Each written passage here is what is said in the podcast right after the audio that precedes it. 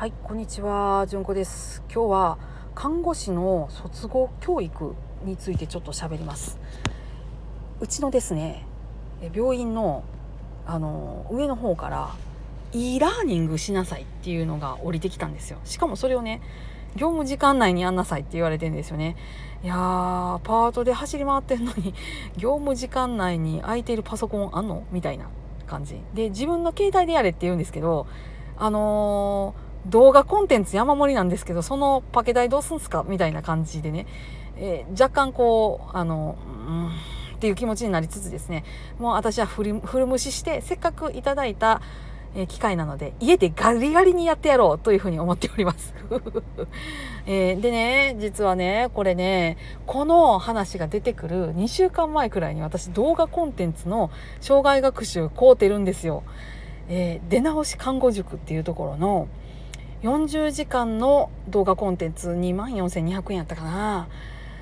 いやーそんなん私にもあるんやったらこんなん買わんかったのにってめっちゃ思いました。いやね数年前にうちの病院で e ラーニングがなんか言われた時にですね私の ID なかったんですよ。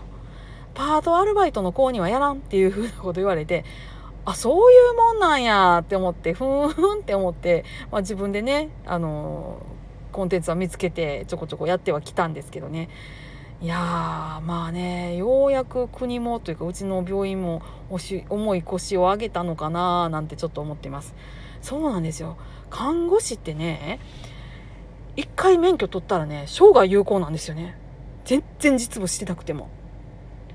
ねえだからね看護師やからって言って何でも知ってるっていうふうに思ってくれはったらあの困るんですっていう話。特にねえっ、と私なんか今勤めてるとこって単科なんですよ。内科とか外科とかじゃなくって。ねそうなるとですねそこの自分の診療科の狭いことしか分からへんのわけなんです。ところが世間の人たちが看護師さんっていうふうに思わはって想像するような知識っておそらくねジェネラルに内科とかジェネラルに外科とかの知識を持ってはるんやと思っててくれてはると思います。この辺はねやっぱりもうちょっと、うん、障害学習をね国を挙げてねやってほしいなってめっちゃ思います。もうね私はねブランクが十何年あっての看護師やし子供も産んでるから産休とかあったんですよねもうそんなんとかがあったからもうキャリアなんてプッツンプッツンに途切れてるんですよそんな中やからねほんまに自分の知識ってコアって今でもいやこれってどうなんやろって思うことあるしもう実はねそれこそ国試の勉強からした方がいいんじゃないっていうぐらいもう自分の知識の浅さっていうのを思ってたりとかするんです。ねなのでちょっとねこの障害教育の流れが全国的に来てですね国からっていう感じで来てくれてですねそれこそあのオーストラリアでバンナースのアキさんがねおっしゃるみたいにもう国のお金でとかもう自分らむしろ給料もらって勉強に行くみたいなそういうのになってくれへんかなってめっちゃ思ってます。いやーほんまに。まあでもね私は勉強すん勉強するのだけは好きなんです。あの頭がいいかどうかとかちゃんとできるかっていうのは別にしてですよ。別にしてですよ。でも私は勉強するのがすごい好きなんでもうこのもらった ID もう嬉しくてねもうあのピャッと